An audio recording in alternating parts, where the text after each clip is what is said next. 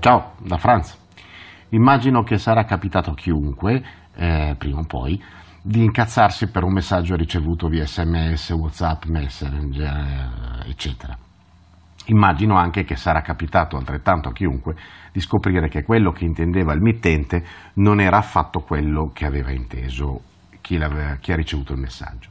Perché questo capita? Beh, è ovvio, per nostra totale inconsapevolezza.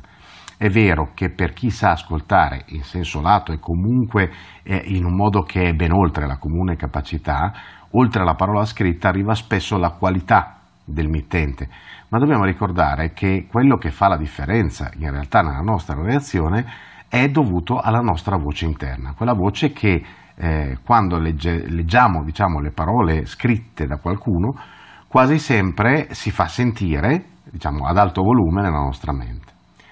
Ecco, quella voce che sentiamo leggere il messaggio ha un suo tono, una sua qualità e una sua carica emotiva che praticamente non dipendono mai dal modo in cui si sentiva chi ha inviato il messaggio, quanto dal modo in cui ci sentiamo noi quando lo stiamo leggendo.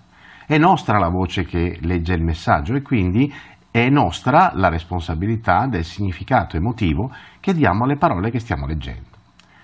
Eh, occorre assolutamente rendersi conto di questo e ricordarsi, ogni volta che una situazione lo richiede, che una parola detta davanti agli occhi vale mille parole scritte in un messaggio elettronico. Per la parola scritta in un messaggio su carta questo vale molto meno, perché la persona che scrive, che scrive una lettera per esempio, nel compiere questo atto impregna in qualche modo la lettera stessa della propria qualità emotiva ed altrettanto fa con la calligrafia, il tratto, il tipo di inchiostro, eccetera.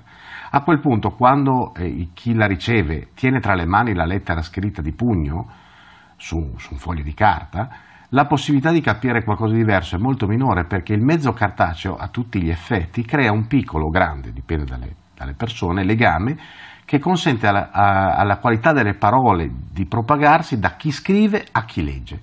Ma questo non avviene con il mezzo elettronico. Pensateci, perché si è sentito il bisogno di introdurre le cosiddette emoticon nei sistemi di messaggistica?